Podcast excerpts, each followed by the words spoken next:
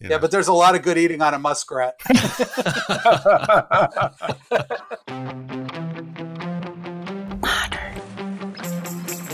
modern. Modern. Modern. Modern. We're prepping for a voyage. Modern. The force of an old fashioned equals whiskey mass times bitters acceleration. Why don't you make that a double? Modern Bar Cart.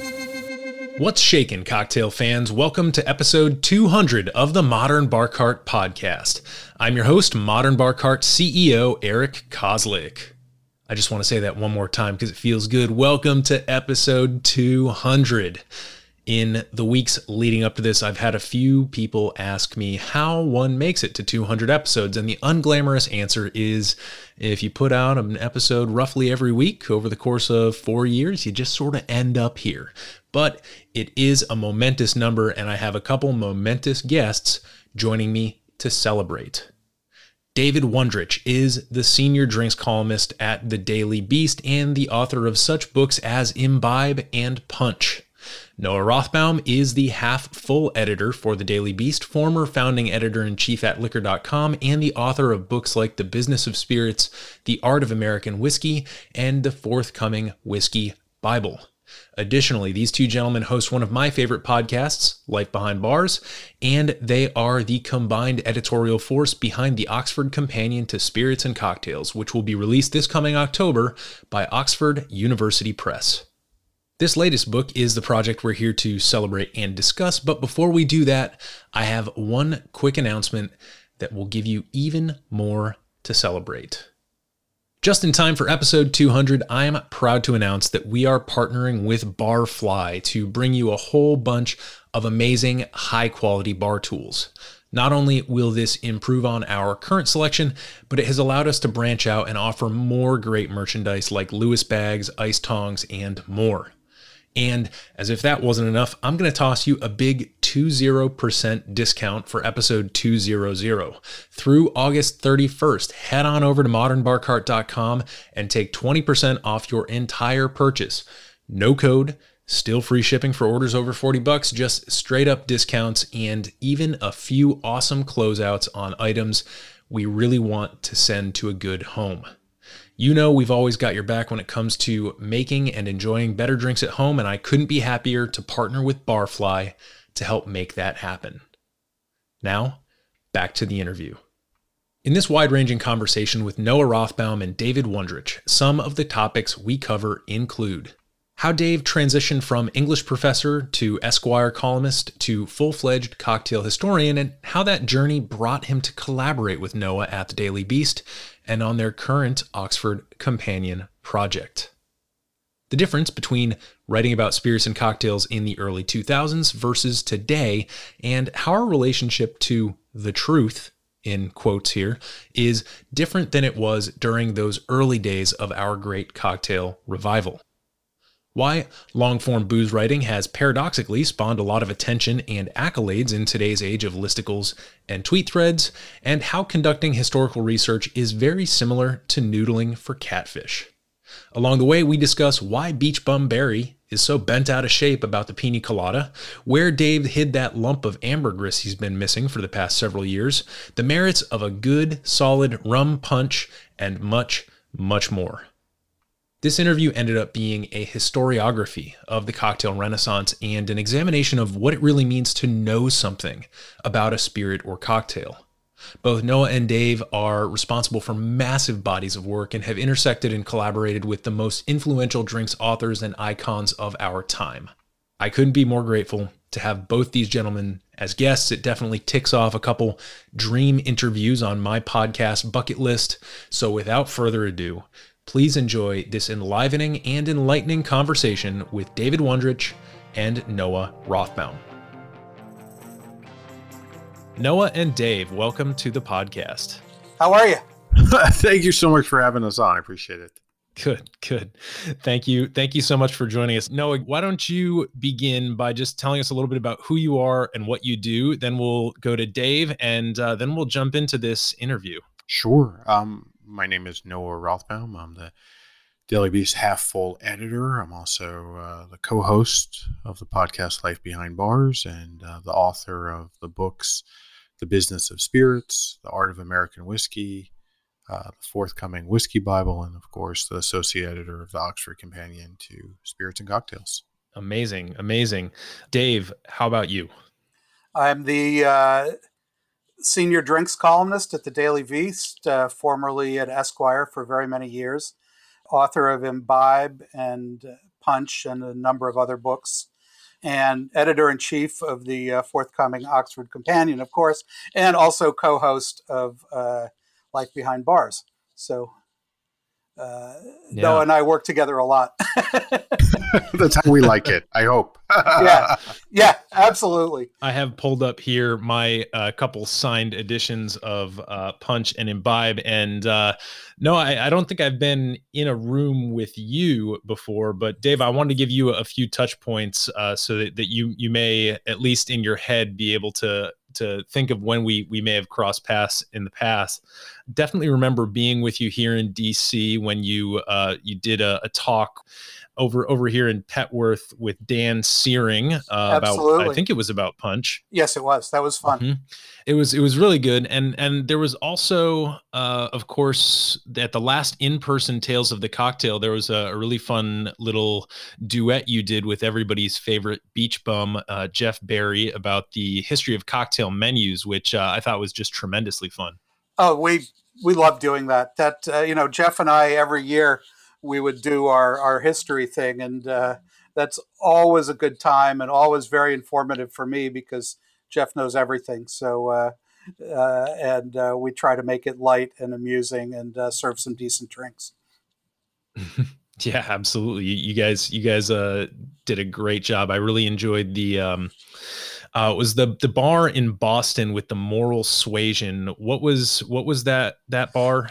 Uh, well, it was the uh, Oyster Saloon in the concert hall in, in Boston, run by uh, Peter Bent Brigham, who, uh, when he died, endowed Brigham and Women's Hospital, which is still there and going strong uh, on a strong foundation of booze, it turns out. So, what the hell? it's Yeah, funny. I love that, Dave. You were able to recall all of that, like just off the cuff. I would have been like, uh, yeah, the Boston thing. Uh,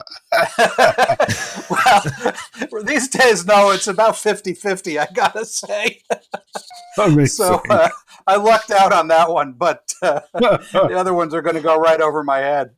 well, that that might get us into the the project that you're currently working on. But one, the one last thing I, I will say, just to see if maybe you recall just a little bit about it, is that that you and I, Dave, may have been in the same room when there was a, a cognac tasting seminar at Tales. This might have been in 2017. And uh, somebody, I don't remember who it was, but somebody busted out some some ambergris contraband and decided to make a cocktail with it. Whew. I don't remember. Uh, Do you do you remember that? I remember that it happened. Tales of the cocktail and memory are not two things that really live together uh, in, in great harmony in my head. But uh, uh, I do have a piece of ambergris in, in my house somewhere that I've used before. I know this was not me though because I haven't found my piece Uh-huh. in a couple of years. I put it in a safe place, and it's a, a little too safe of a place. but one of these days, I'm going to find it again and, and uh Uh-huh. use it for for punch. Amazing. Well, um, let's let's begin with a little bit of history here because you both have uh, a number of books under your belt, as as we previously stated, and uh, I want to give folks just the the the ten thousand foot view so that we can understand what you're taking into this current project, which is definitely one of the more ambitious book projects that we've featured to date. So. Um, I guess Dave, can can you take us through the basics of your transition from being a university professor into when you started writing about drinks and how that spawned Imbibe and Punch, and then we'll talk about Noah, your books, and and how you two came together as uh, sort of collaborators in chief here for for your podcast and and your current project. Yeah, sure. Uh, I was uh, an English professor at uh, St. John's University here in New York, and I really, really hated that job. I was not cut out for it. I like the researching part. I like, even to a degree, God help me, the writing part, but the teaching part is fine. What I didn't like is the professoring part, the faculty meetings and all that kind of stuff. It just uh, it, it, seemed like I was uh, just going to dry up and blow away in that job. Uh, so uh, I started writing about music on the side, and that ended up getting me a gig at the uh, Village Voice, which then was a big deal. And uh, from that, for the Sunday Times, I wrote some articles on. I, I mostly wrote about old jazz and hillbilly music and stuff like that heritage music. And it got me a book deal, and I started working on that. And at some point uh, at the very end of 1999, a friend of mine was working in the then new field of new media, they called it, digital media, for Hearst magazines. And uh, he said, Esquire has a little project. Could we, we hire you to do that? I know you like to write, and uh, I know that you uh, like cocktails, and it's a can you put this cocktail book online for us? And I was like, no, I can't. I'm a junior professor. I'm busy as hell. It's, it's not possible. He said, well, it pays $3,000. I was like, when do you need it? Uh, so uh, that was uh, that was just a weird in through the side door beginning that ended up being a monthly, uh, I'm sorry, a weekly column on, on Esquire.com and then a monthly column in the magazine and then a book. And then that book got me into helping put together a tribute to Jerry Thomas at the Plaza Hotel with Slow Food, and that uh, in turn became Imbibe, the uh, project to uh, bring Jerry Thomas's recipes to the modern world, to you know illuminate his life and the conditions he worked under, and uh, then that uh, led to the Punch book, which was the half of the Imbibe manuscript that I had to cut out when I turned it in because I went over the word count so uh, egregiously that uh, in turn led me to the Oxford book, which my friend Garrett Oliver pulled me aside one day and took me to the local bar. He had just finished the beer book and had come out to great acclaim, deservedly so. And uh, he said, Oxford asked me, you know, what else uh, we should do. I said, cocktails. They said, who should do it? Well, uh, you should meet my friend Dave. So I kind of got seduced into that one too. That was, uh, I signed the contract for that book in 2011, 2012. So a very long time ago. And started plugging away on it on my own. Wow. Until I realized I was in way over my head. That's when I called Noah. Seven years ago. Yeah. yeah it took you about two, three years to realize that you were in over your head with this. Uh, Noah, what, what were you doing around that time, maybe uh, leading up to the point when Dave called you about the Oxford Companion? Yeah, yeah sure. Well, I, it's funny, like I, you know, I had really been exposed to sort of cocktails and spirits. I had done a internship at Food and Wine in the summer of '99, um, and under a new editor uh, that nobody had ever heard of named Pete Wells, who's obviously now the food critic of the Times um, and had been the food editor.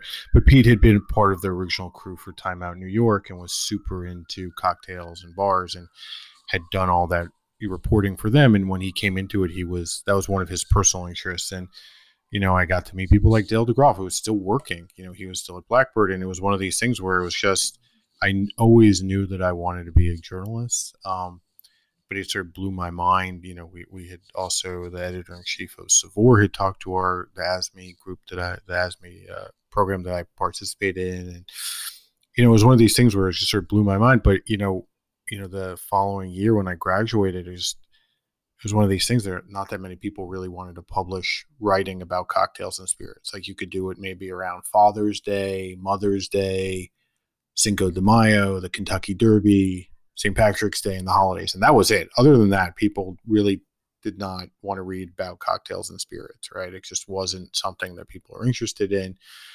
And um, you know, for for a number of years, I walked, I worked at uh, Smart Money, the Wall Street Journal's magazine, not about how to make money, but how to spend it, and wrote about drinks whenever I could, and for other people like Gastronomica and others, and then I left to write my first book, The Business of Spirits, which is sort of about trend stories, you know, sort of trends in, in the cocktails and spirits world, and then was freelancing for a couple of years, and then was the founding editor in chief of Liquor.com. I was the you know sort of created all the content for that. The the owners came to me with the URL, but but really no site, and and for that, like I was able to get people like Dave and Wayne Curtis and um, you know a whole Ross Dale DeGroff, a whole roster of other people to write for it. And then after about four and a half years, I left that and I was working on finishing up the Art of American Whiskey. And Dave was like, uh, you know, you left liquor.com. I think you have a little bit of time on your hands now. And I was like, I have a little, little bit of time. Like, what, what, what, what, yeah, I was like, what, what are you thinking? And this was like 2014. It was the winter. Yeah of 2014. I was like, yeah, what, what you know, what I'm, I'm looking for projects. What's going on?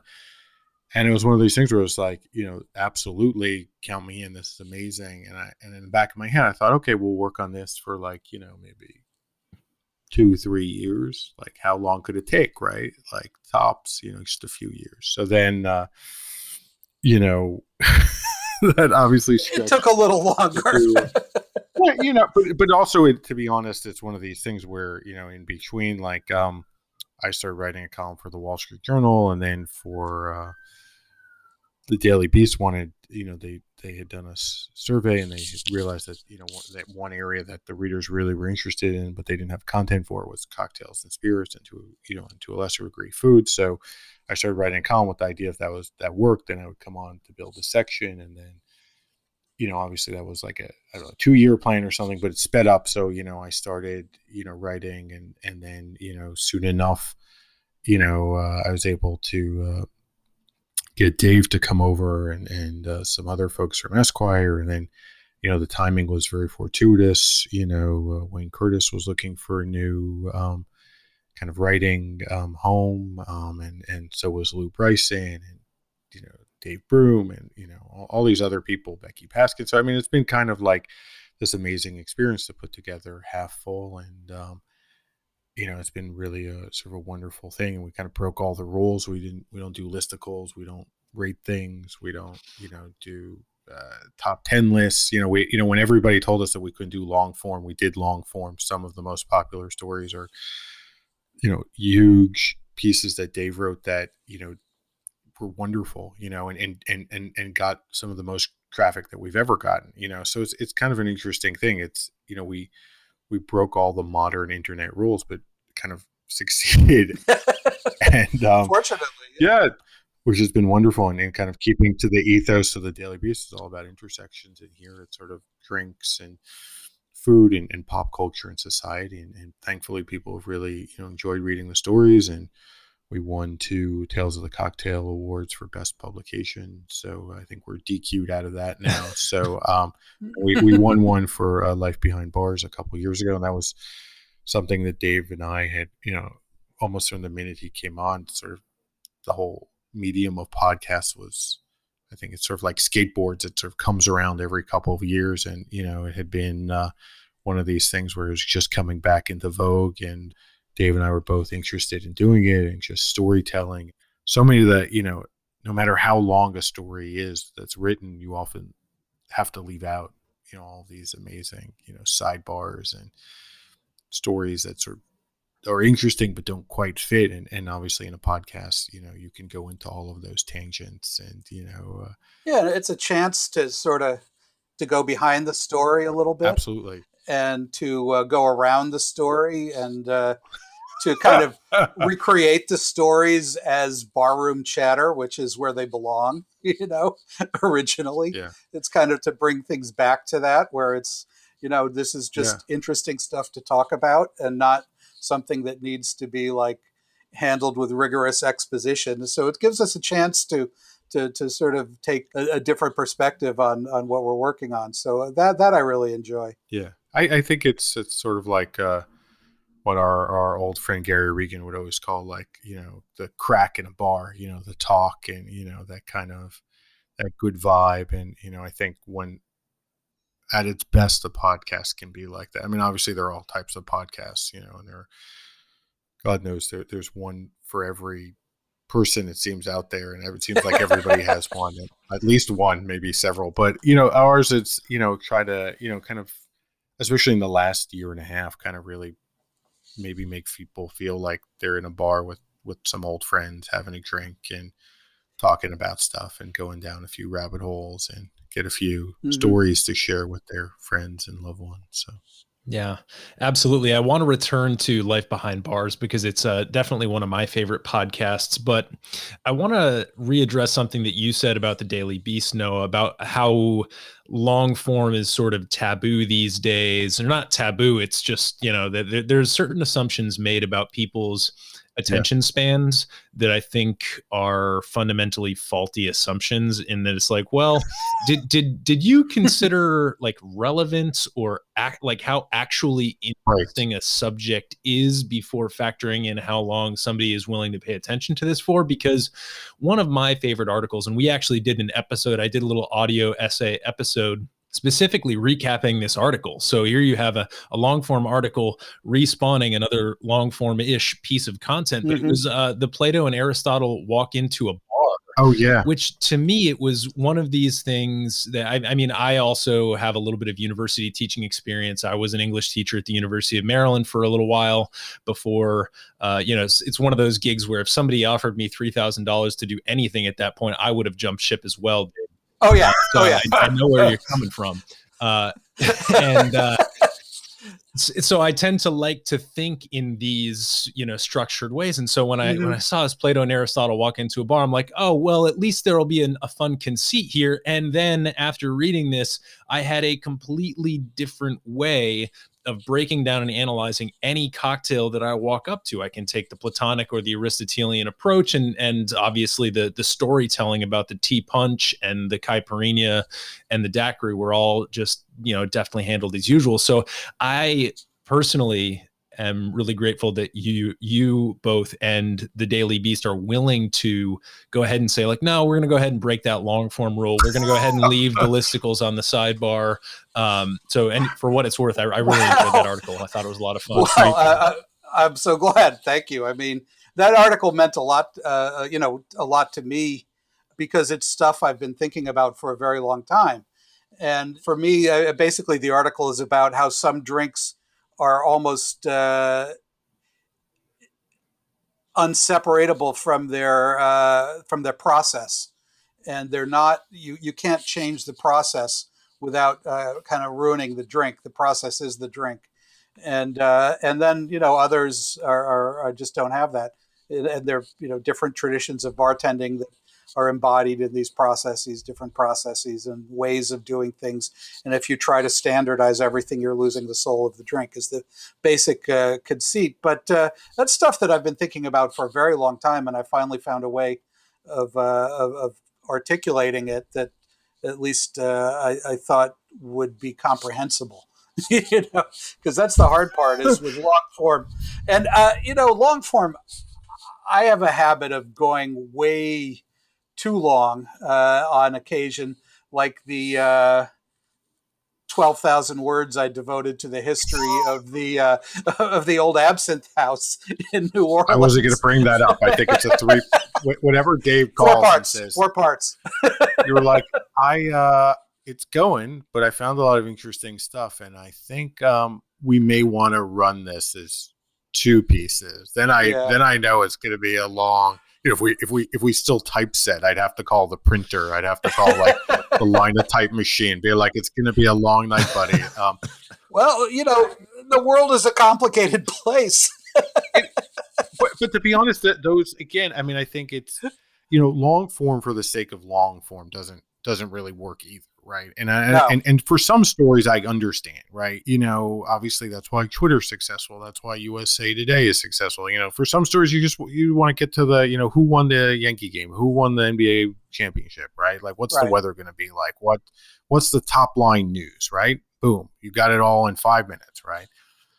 But long form, I mean, you really, it's all about storytelling, right? It's about good stories and finding good stories and the way that you tell it. And Dave makes it look really easy, but it's incredibly hard. I mean, that's that's the truth of the matter, and it takes a lot of skill and a lot of time and a lot of knowledge.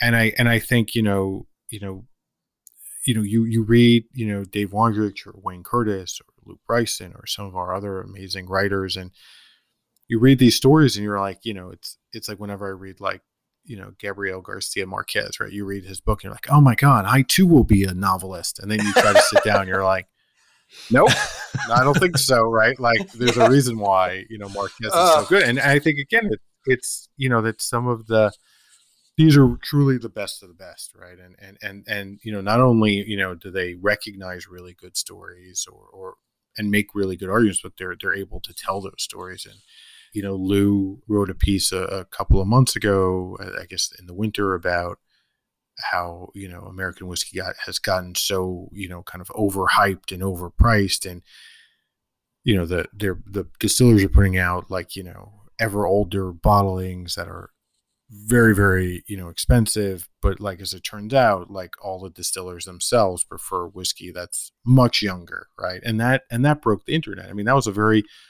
long well reasoned but a fabulous read. And then dave and i did an episode of life behind bars on that also you know that's our most Mhm. successful episode and, and and it's one of those things because it's a really controversial topic but one that you know was impeccably researched and backed up and you had the people who are making the whiskey basically saying to Lew, like, yeah, I don't I don't drink that's I don't like that either, basically. this is what I this I prefer six to eight year old, basically. Yeah. And it's a, and it's a really interesting it was a really interesting story and podcast. But again, like you you need decades of experience and, and, and knowledge to to really pull that together and pull it off like in a way that's enjoyable. So uh I you know it's uh I'm very as you could tell, I'm very proud of it.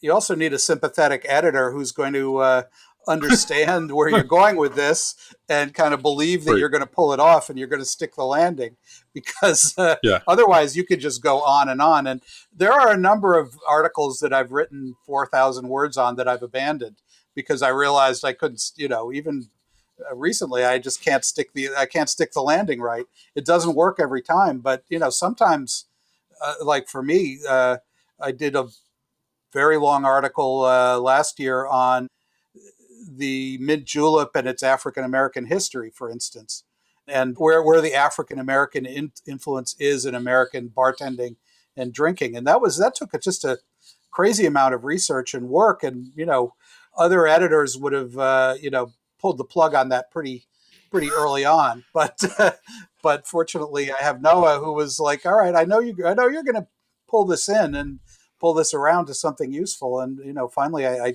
hope I did. But that's always uh, very encouraging, you know, and, and that's rare. I spent uh, 17 years writing for Esquire, where I had like 750 words, you know, done. And uh, that's probably one of the reasons I like to work uh, very long now, is I can put in all the detail I had to cut out. I mean, uh, writing for Esquire was great. Don't get me wrong. Uh, that was very fun, but it was a different style of writing. It was everything had to be very snappy. Yeah. This is just kind of a top line summary. It was also different times too. I mean, like Yeah, exactly. I remember, you know, years ago, I, you know, I'd, we'd, I'd see you at different events, or you know, I, I, you know, I was a long time subscriber to Esquire, and you know, occasionally write some other stuff since Dave had all the drinks coverage on lockdown. But I always thought, oh man, like Dave is so lucky, like he gets at the time originally like 200 words every month. Like who gets 200 words a month to write about cocktails and I know it was Like, it was rare. Like, and then it's, but it, you know, but it was Terry Sullivan had it. But Oh yeah, I mean, but that's but that's you know it's sort of with the evolution. I mean, I, I think people mm-hmm. we've come so far. It now it almost seems ludicrous when we talk about what drinks were like even 15 years ago, 20 years ago. I mean, it, it, it's people. It's like they think that you're exaggerating, but it, it really was pretty pretty bad. The you know the drinks culture in America at the time. I mean, to, to put it politely. I was very lucky because I got to do a lot of just basic stuff that just hadn't been written about, you know, and uh, Oh yeah. it was all just ha- lying there on the ground, you know, just to be picked up. I was I, in in a lot of cases I was like the you know the guy who gets first let into the field, you know, and uh, oh Yeah. here's all the here's all the all the windfall fruit. I don't even have to go up in a tree, you know. I just got to pick it up off the ground, put it in my basket, and go out the other side, and I'm done. And I've got enough for a year. Now it's a lot harder. Yeah.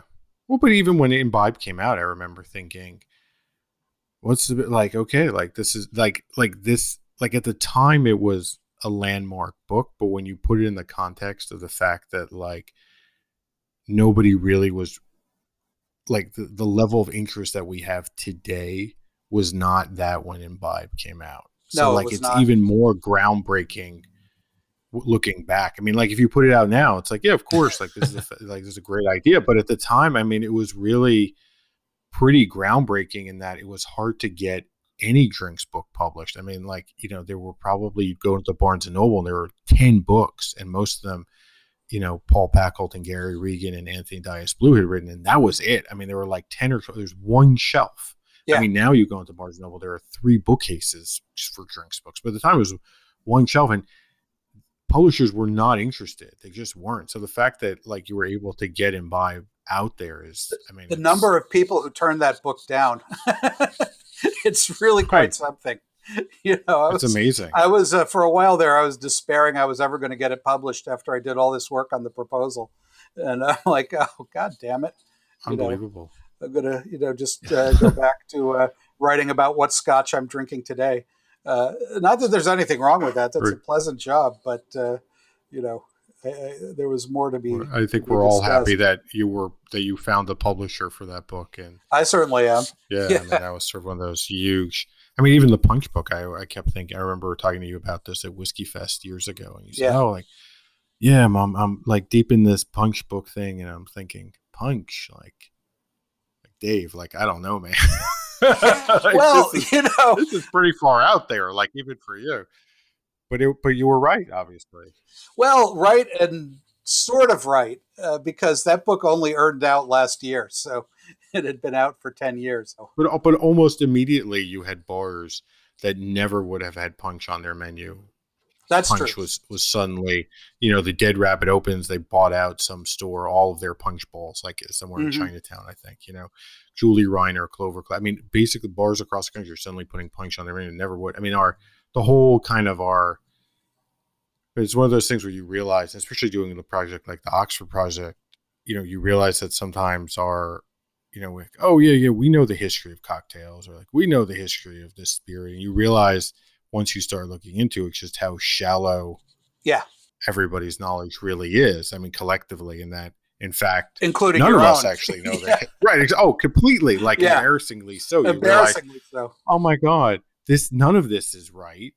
Like nobody's looked into this. Nobody's fact checked this. Like this, if you look, do a simple newspaper search, and, and obviously, you know, every year the amount of stuff that we can look through and find only gets better and better as more stuff gets Mhm. digitized and more libraries come online. So, I mean, some of it is just the we didn't have access to a lot of this stuff even five, ten years ago. We didn't even know it existed, there was no way of finding it. no, out. I mean, I yeah, know? and and and you know, every you know, working on the Oxford book now, it's like, oh my god, if we had access to this ten years ago. But it's just funny. It's like you know, one of these giant moments where you realize, yeah, we weren't right about that.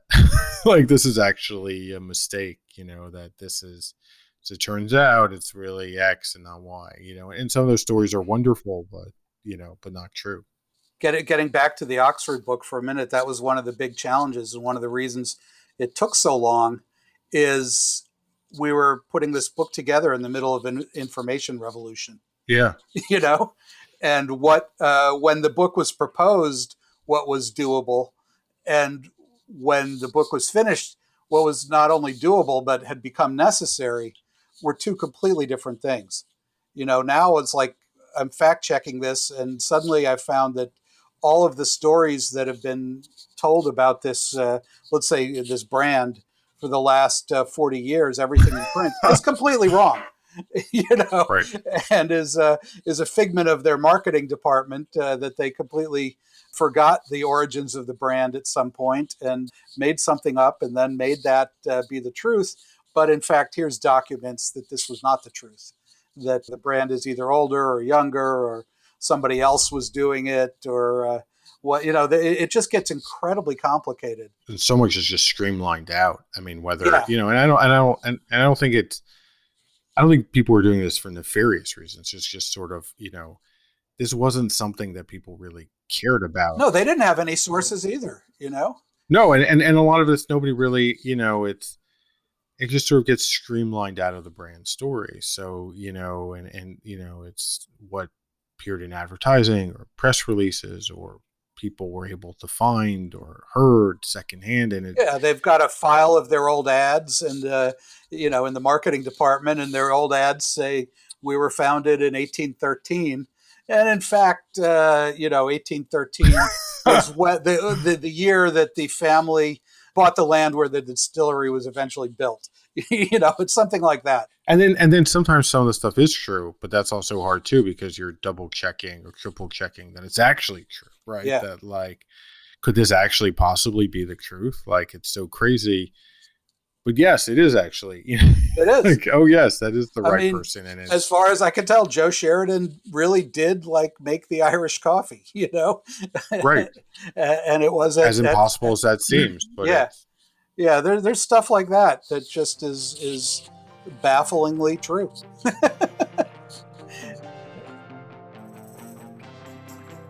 This episode is brought to you by Near Country Provisions. If you're like me, here are some things you might be like. You live in the mid Atlantic. You enjoy meat. You highly prefer that your meat is local, sustainable, and comes from ethically raised animals. And you'd absolutely love for someone to deliver it to your door once a month. If this sounds like you, then you need Near Country Provisions in your life. Head over to nearcountry.com and check out their different, highly customizable meat delivery packages, and also browse their growing seafood selection. As a thank you for being a Modern Bar Cart listener, you can get two free pounds of ground beef or bacon included in your first order after subscribing if you enter the code BARCART, all one word, at checkout. That's BARCART, B A R C A R T, at checkout. Near Country Provisions is the real deal, and I can honestly say that I'd recommend them even if they weren't a sponsor. The meat and the local farmers they work with are just that good. Now, back to the show. Well, this sounds like a, a great time to jump into a little bit more about the Oxford Companion to Spirits and Cocktails.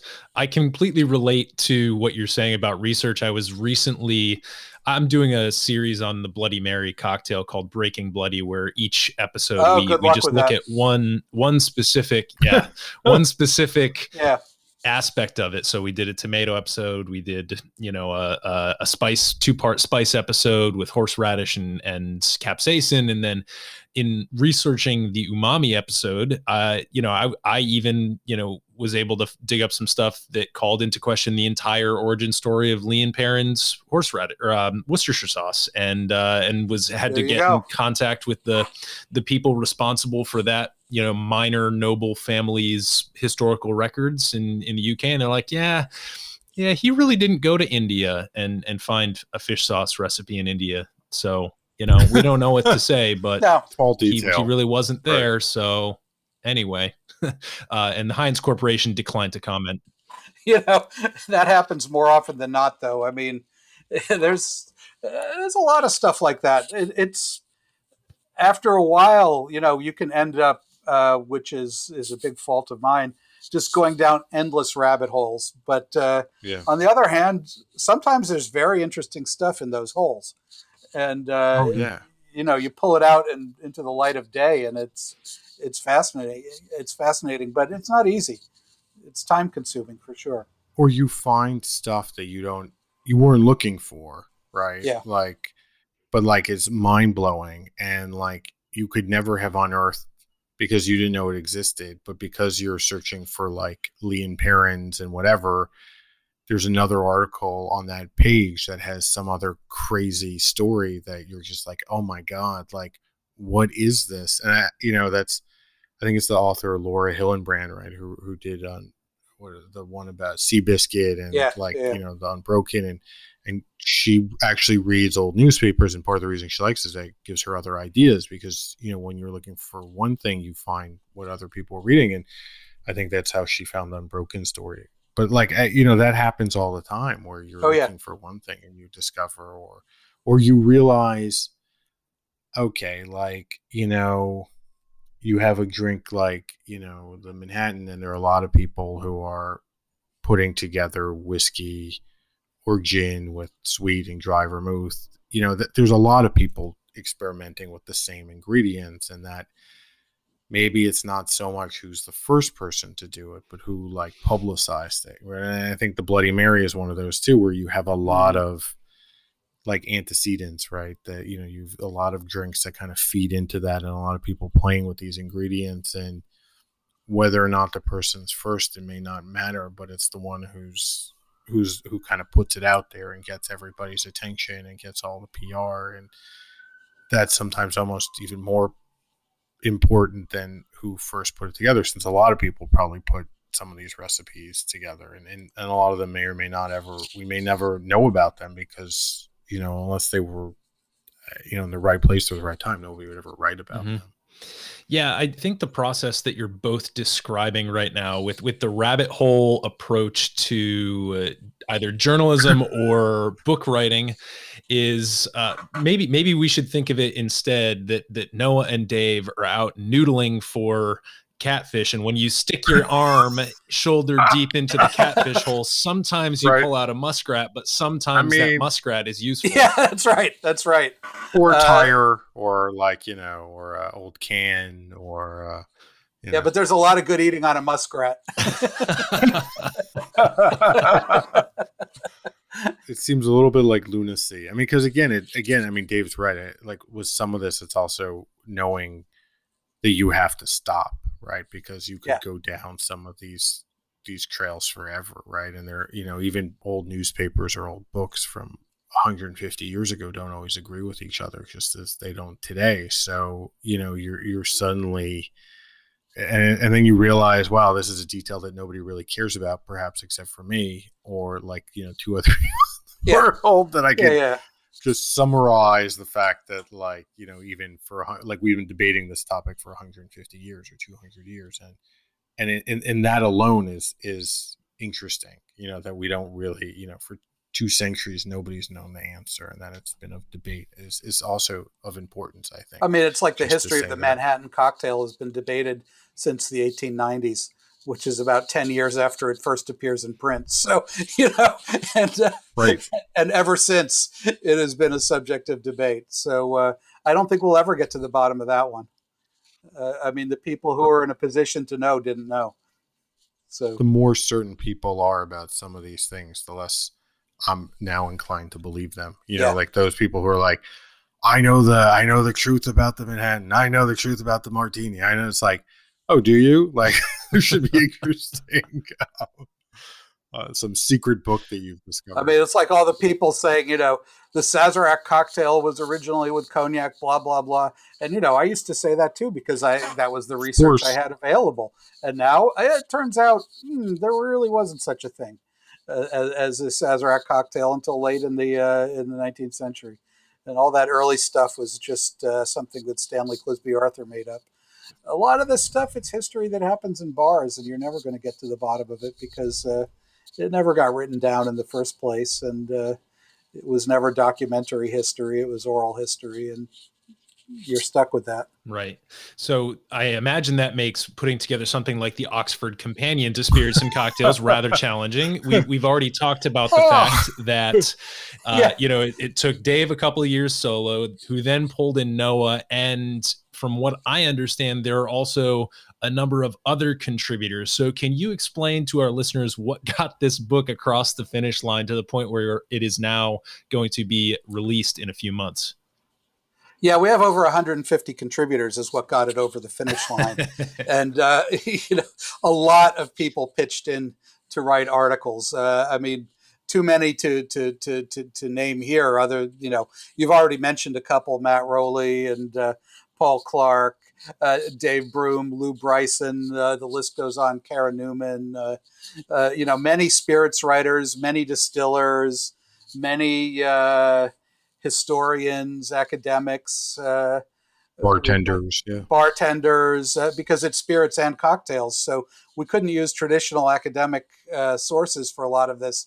You can't really get a lot of professors to say anything comprehensible about bartending because uh, you know they're not good bartenders. Uh, we needed like skilled bartenders, and you know uh, it, it was just an extraordinarily wide net of people. and uh, some you know really some people are specialists other people were great generalists who knew how to get to the bottom of this and then we had to edit it all together and you know attempt to harmonize it so we don't have 12 different oranges origins for the uh, manhattan in this book. So so it, it's it was uh, a lot of, uh, of work. Uh, we have a great editorial team. At first here in america at oxford university press and eventually it got transferred over to a team over there at Oxford who were just amazing. Having something to do during the pandemic helped, I have to say, while being stuck at home. One of the things that kept the uh, project uh, going so long is uh, it uh, it was never a full time job because you know it doesn't pay full time. We had to do it in between traveling and writing for other things, and this the big slowdown during the pandemic uh, enabled me personally, at least, to focus on this to an unprecedented degree. I wasn't flying all over the world and doing stuff, so uh, uh, that helped to get it done. It's it's sad and uh, and ironic, but it did help to push it across the finish line. It was definitely a, a labor of love, and and I think it you know part of a project like this is that you have to realize that the first year and a half, two years, it was just a lot of it was figuring out what the book would contain, right? I mean, there there are what? Uh, I mean, how many entries? Twelve hundred entries, something yeah. like that. I've tried to. I've, the stuff of nightmares, right? Like yeah, a little under twelve hundred. A little under twelve hundred. I had to edit every single one of them. so I'm trying to forget some of these.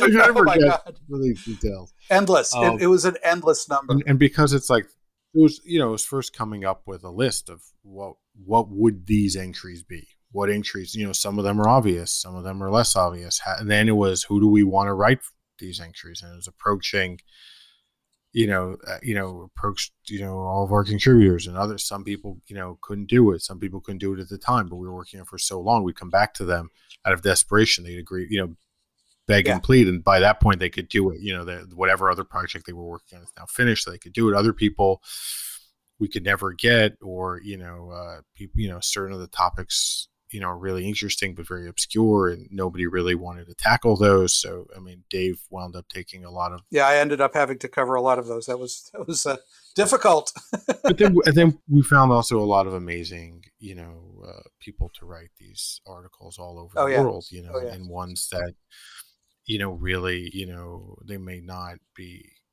traditional drinks or spirits writers, but they have a lot, or, or bartenders, but they have a lot of academic knowledge about certain, you know, obscure topics that lend themselves this, and you know, trying to tell sort of a bigger story that's cross-referenced, so that like, you know, and it goes, you know, it's about spirits and cocktails all over the world. You know, it's one of these amazing things when you when you start to do it. It's at, at points it just never seems like it's gonna ever end because you know it's like who who could we possibly find to write about x or y? And, and between our different networks and you know our advisory board um, our editorial board their connections we were able to find people all over the world to to write these amazing entries so uh but oh i think yeah. dave and i are still like still not we're stunned we're still waiting for them to be like, oh yeah, we forgot this batch of 400 entries that you need to take a look yeah. at tomorrow. Oh no! uh, but, but, but but it will be out in October. It's too late for that. So whatever it is, it is, and it'll be out in October, and uh, we can't wait to uh, see it. Yeah, I can't wait to see it. Uh, it's uh, you know there there there have been other books that are very large, similar books, but we kind of took a different tack in that we said, all right, those books tend to cover a few spirits in great detail. And we said, we're going to try to like do more with South America and Asia and Africa and uh, get, you know, more into like some of the past, the, the foundations of these spirits and less on, you know, what we can glean from modern distilleries. Uh, because that stuff is is pretty widely available. Where you know we we're conscious of things like, such as Wikipedia that you know okay there's a lot of information I've heard of it on eh, we've heard of that uh, on the modern world in that and it starts to get very thin when you start getting back anytime before 1900 so let's try to focus on the questions that are harder to answer and uh, get a little more of that information in if possible. And so we spent a lot of time on that, on, on things like, you know, Yeah. uh, I don't know, medieval distilling and uh, origins of rum and, uh, and questions like that. So uh, that, that, that took uh, quite a bit of work. Which again, we, I it. mean, a lot of these things that I think naively I thought, you know, okay, like you know, we, we- we've got the history of rum like pretty much done, and then Dave is like, well, I think it's a lot longer. I think it goes back another thousand years, and it's like, okay, uh, like, Yeah, um, We got we got to actually uh, open this one up again.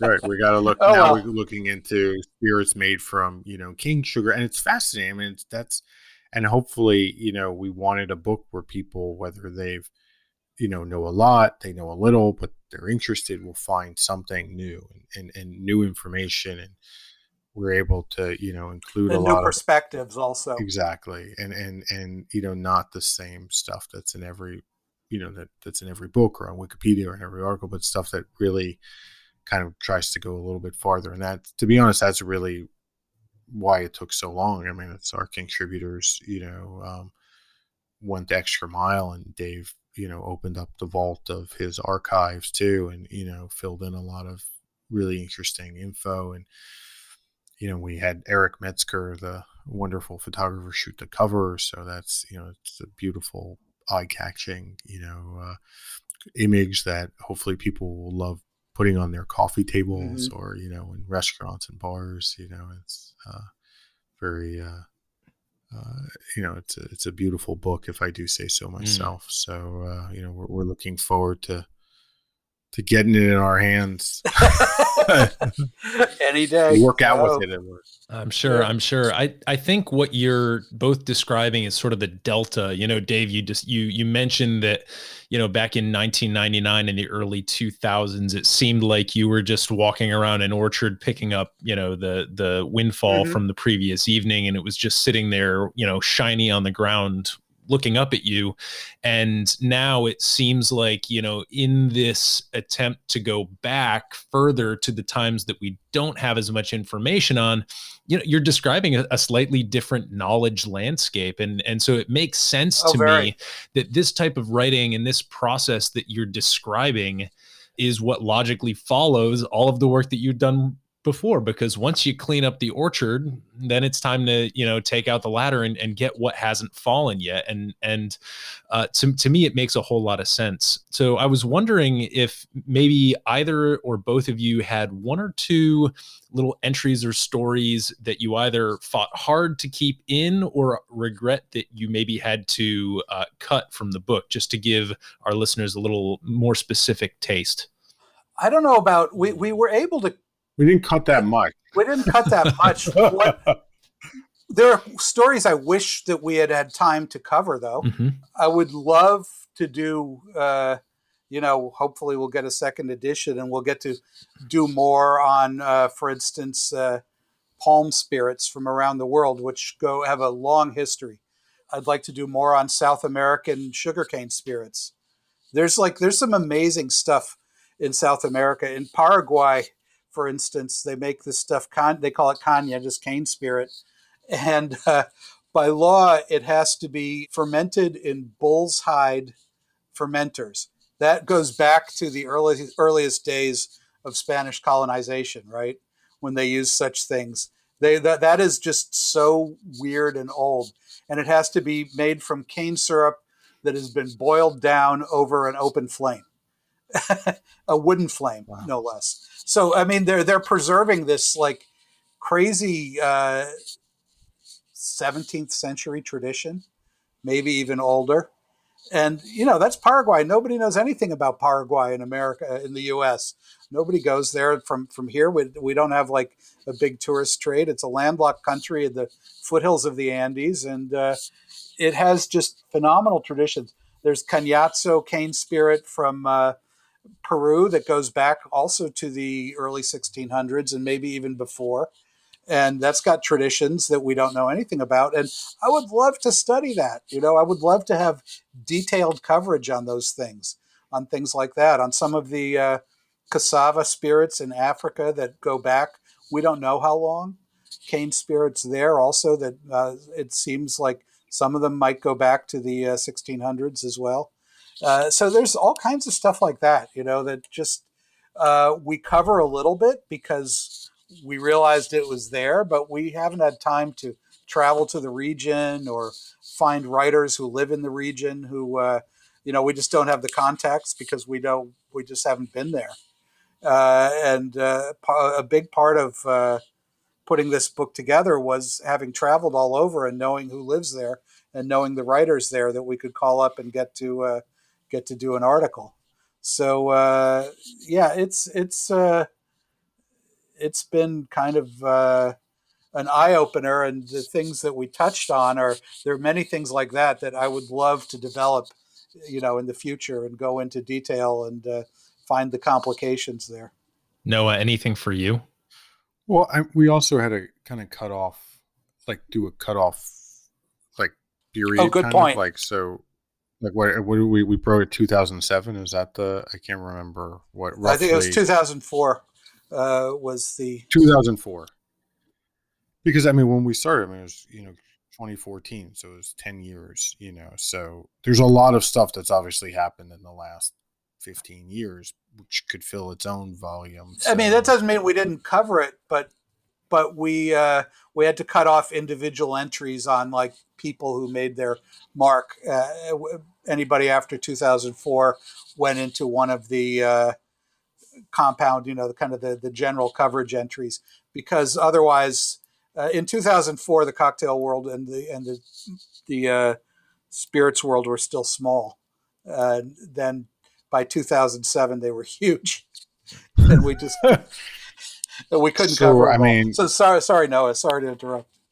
Oh no, no, that's that's no. I think that's exactly it. I mean, so hopefully, in addition to, we'll fill in, you know, the sort of modern history, and, and a lot of that's sort of been unfolding, you know, as we wrote. So, uh, you know, again, not knowing exactly when this would publish, so you know, we had to cut it off at some date. So, hopefully, edition two or three will fill in, you know, a lot of the modern history. So, there's a lot of interesting stuff that. um you know we, we couldn't do for this edition but hopefully in future editions that will cover you know all the amazing things that have happened uh, over the last 15 years or so Amazing, amazing. Well, I think that's the that's the beauty of catalog as a and and to a, a, a different extent dictionary and or encyclopedia as as a form is that you know what it, it, it contains as many entries as it contains and uh, if it needs more it can it can handle more down the road. So uh, i know that we're all very excited for those as well. Just give us the details on when it's going to be released. October correct? October 14th uh, in the U.S. and UK. So Okay. And uh, did all those Oxford editors uh, stick in U's and swap out Z's with S's on us, or are we going to get a get a clean version here? uh, we're getting the American version because this was generated here in America. It was by Oxford All uh, University Press USA. So uh, uh, we do have to use the Oxford comma, though. I'm afraid uh, that that they were very firm on. I, I- your name is on the cover so I, you know we're locked in Yeah. Yeah. All right, that's fair. If there's one sacrifice to be made, I think that's that's one that's uh, that's acceptable. exactly Yeah, yeah, that that wasn't so hard. So I, I just wanted to quickly loop back to Life Behind Bars, and uh, assuming that our listeners will also be interested in the spirits and cocktail content that you both cover, do you have any favorite episodes or or uh, episodes that you might recommend for somebody just getting into Life Behind Bars? I know that my favorite episode is the one where you both were talking about sourcing all of those old bottles, like kind of going to liquor stores and looking for the dusties. Uh-huh. But uh, what about what about you both? Um we I, there there are a lot of good ones i mean it's it's funny we're, we're, we're coming up to our 100th episode so not not quite the 200 No, 200 is very impressive. come- Yeah. 200 is 200 seems impossible but one we're about we're we're we're, we're close to 100 and um i don't know it's it's really interesting like you know going back you know some of the the episodes uh we we did one that i really i really enjoyed recording which was one about i think it's called the donald trump curse new york's tiki bars and like you know he closed the last trader vic's when he owned the plaza, he called it too tacky. I won't comment, but um, you know, and ever since, you know, he closed Trader Vic's, it's been very hard for a tiki bar to stay open in New York, and and I think that's that was that was a that was an interesting episode. Um, and then um, that was a fun one also. uh, we did one with uh, recently with Jeff Beachbum Berry um, about uh, the history of the pina colada, which was which was a lot of fun, and uh, his you know turns out he's not well particularly because he hates that drink. Yeah. Which we didn't realize until he started really recording it. He's he's quite he's quite militant about his outrage about the drink but was was kind enough to offer you know his kind of ingenious tweak on the standard recipe to make it an even better drink, um, and we shall happily make for you in New Orleans at his bar, uh, latitude forty nine, or you can make it home. But but that was a fun one because he was just so angry. We did another one with Wayne Curtis about all the amazing drinks that they make on um, Bourbon Street, um, you know, and all those crazy cups and you know outrageous names like the Shark Attack and you know mm-hmm. the, the hand grenade, and, and and it turns out that it's like basically you know one bar started that whole that whole craze for really outlandish drinks and sort of theater and stuff. So that was that was a really fun one. You know, we did a series last fall that was you know in the middle of the pandemic about with you know I think it was four episodes with bartenders and each episode had four bartenders sort of talking to them about you know what they were doing to try to pivot and and make their bars you know allow their bars to stay open during the the worst parts mm-hmm. of the mm-hmm. pandemic so that was that was uh those were really some pretty amazing conversations and um i think really capture you know what what a hard year and a half it's been for for people and who own bars and run bars and are bartenders and barbacks and at what great lengths people went to to, to try to save their bars so those are four pretty um, amazing episodes that I'm pretty proud of. Yeah, oh, I mean, amazing people we had on them for sure.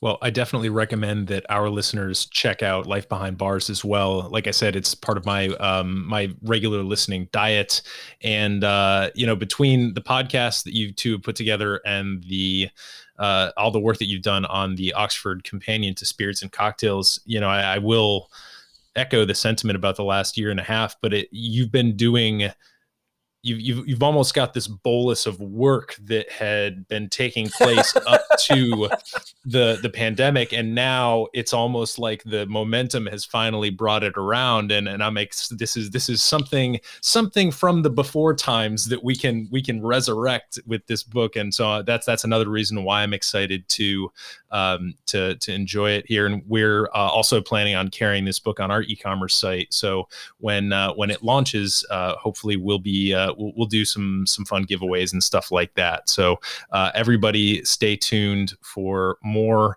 info on that in October. But uh, I wanted to see if there was anything else you fellas wanted to mention here before we jumped into a couple quick lightning round questions. I say fire away.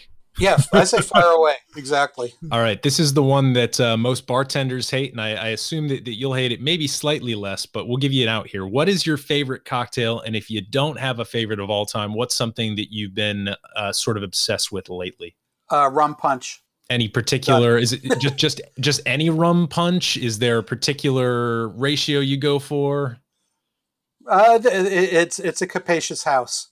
Okay. there are many ways of making rum, rum punch. That's why that's why it's my favorite drink. Because if I have to pick one, you know, there are a million different ways of doing it. Amazing. Uh, it's just rum and limes. So I, am I'm going to choose a similar path. Um, recently and, and really, uh, you know, for the last year, I, I find myself whenever making drinks, usually making some version of the sour cocktail, you know, some, you know, whether it's a daiquiri or dark and stormy or French 75, but and what I love about it is that like usually there's I mean obviously there's spirits in my house, but if you know if somewhere else there's usually spirit. yeah. Exactly. There's citrus and then you know some kind of sweetener and you can make a delicious cocktail you know out of those three ingredients uh, you know an endless combination. so you know you can sort of go from one to the next to the next and just uh, you know change things slightly and it's they're quick they're easy they're mm-hmm. delicious mm. usually no fail um, people are always impressed by them even no matter how no matter if you reveal like it's just three ingredients, they they, they insist that you're hiding something, some something you're not telling them the full recipe. But uh, uh but yeah, that, that usually is is my go-to. Yeah, in some respects, the sour truly is the hero with many faces. Uh, it's it's a fun one. Mm-hmm. Oh yeah, margarita, daiquiri, whatever you you know, it's it's Rum sort of punch. a fan favorite. Rum punch. I mean, exactly. Same All thing. right. Next question. Uh, cocktail with anyone, past or present. Who would it be? Where would you go? What would you drink? Just paint us a picture, Noah. Well, I, I mean, I could be a jerk and I could just say Jerry Thomas, right? Because I know David's going to say that, right? So I'm not going to say Jerry Thomas.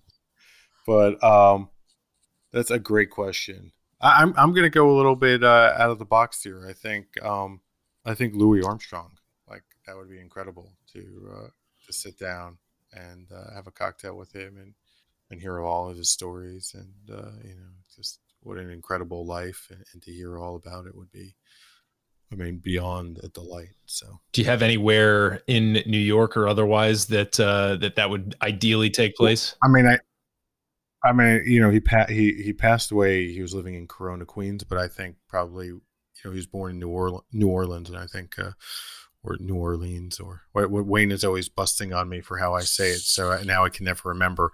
But um, it would be nice to have a uh, cocktail with uh, Louis Armstrong down in in, in NOLA. Um, we should be uh, would be Awesome.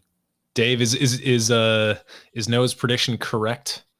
No, it's not. Uh, I'm going to say Whoa. Noah Rothbaum because uh, we haven't had to have we haven't had a chance to have our victory lap for getting in this manuscript yet, and uh, it's been too long. So uh, I'm going to say Noah, and it's not going to be a cocktail. It's going to be beer at McSorley's, and it'll be soon. that sounds great. yeah, I love it. at that table in the front by the window. So uh, there we Love go. it. All right, last one to wrap up here. What is a controversial view or belief that you hold in the spirits and cocktail world, Dave? I've got nothing against fine ice shards in a drink. That's one way. That's, let, let, let me just step back. I believe that it is possible to be way too picky in your uh, in how you want your cocktails. So uh, I believe uh, that you can actually really uh, cut off your nose to spite your spa- your face with uh, with cocktail uh, pickiness and uh, technique. So Amen. Noah. I, I think I, I, I usually do the corollary, which is, I mean, it sounds, it sounds silly, but uh, rarely do people do this. I think people should drink what makes them happy, you Yeah. know. And if that's, if that's a mudslide, then you know, wonderful. I hope it's the best mudslide that you can make, you know. And if Dave and I can help you with podcasts or the book or our stories, great. You know what I mean? And if not, you know, enjoy our stuff while you drink your mud your mudslide and uh, you know and and you know cheers you know we'll drink something else you drink that you drink what that makes you happy we'll drink what makes us happy and we'll go from there but i, I don't i don't feel like there's a need to shame people to make fun of people uh, to intimidate them into drinking other things if this is something that makes you happy then then you should try it hold your hat, but I think I'm about to file twelve thousand words on the mudslide. So great i'd love it i'd love it that would be amazing that, that would be amazing Uh, wonderful. Well, gentlemen, uh, this has been a pleasure. Uh, it's really fun to dig into not only the the the hits and highlights like Imbibe and Punch and the Daily Beast and the uh, the the whole you know sweep of of time that led up to the Oxford Companion to Spirits and Cocktails, but also to to learn how things have changed over that time because I, I think that's something that is a little bit lost on people in the day to day is is how things change over the over the course of years and decades and and I, I definitely have a, a better appreciation of that having had this conversation with you. Uh, what quickly is the best place for people to go to learn more about the Oxford Companion to Spirits and Cocktails and what are the best ways to reach out to you two in the digital space Well, for, for the first uh, Oxford University Press, uh, it's uh, a book that's featured prominently on their website, and so that's probably the best place. Personally, to reach out to me, Twitter always works uh, at David Wondrich. I'm not uh, I'm not hiding, so uh, that's probably your best bet. or find me at one of my local bars. I'd say the same thing for Twitter and Rothbaum. You know, Dave and I are usually pretty active on uh, on uh, the Twitter sphere. So uh, reach out, questions, comments, uh, how you like the book, stories. Uh, we're pretty good about getting back, or even just photos of favorite drinks. We always love to see uh, when people have listened to or heard an episode, or you know, read one of our stories, and then uh, had one of the drinks that's mentioned. So uh, we'll look out for you on Twitter. Yeah. Wonderful. Well, we will have links to all of the Oxford University Press stuff over on the show notes page, of course, and, and some of the other things we discussed, like the Plato and Aristotle story. And uh, I do encourage all of our listeners to keep your eyes open and your ears open for uh, when this book becomes available in mid October. And uh, like I mentioned, we are hoping to carry it over on modernbarcart.com. So you can always come and just check our store out if you need to pick up your copy. Once again, Noah, Dave, thank you so much for being guests here on the Modern Bar Cart podcast. Thank you so much, Eric. It's been a pleasure, and uh, thanks for supporting the book and uh, our stuff. We greatly appreciate it, and uh, I'll, I'll be keeping my fingers crossed that we can have a drink together soon. Amen. Thank you, Eric. Cheers. Cheers. Cheers.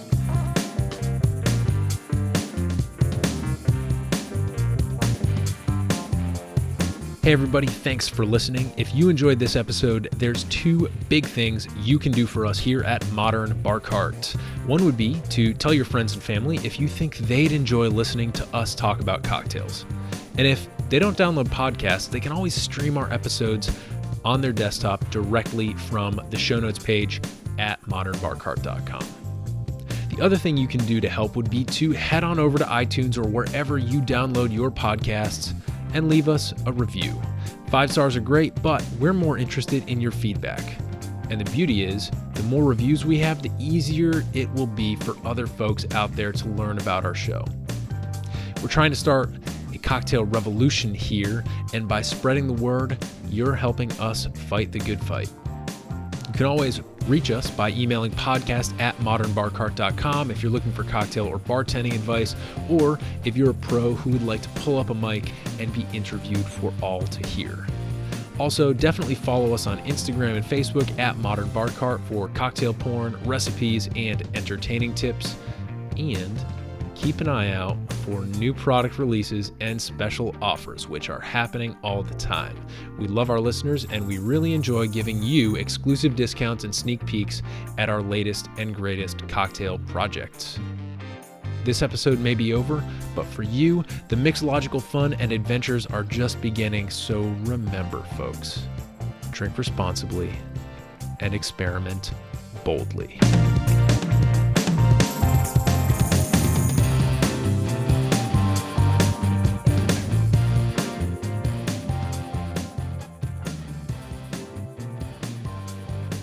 This episode was made possible with editing and sound design by Samantha Reed, cocktail history and editorial insights courtesy of Noah Rothbaum and David Wondrich, and a little bit of interview magic by yours truly. This has been a Modern Bar Cart production, copyright 2021.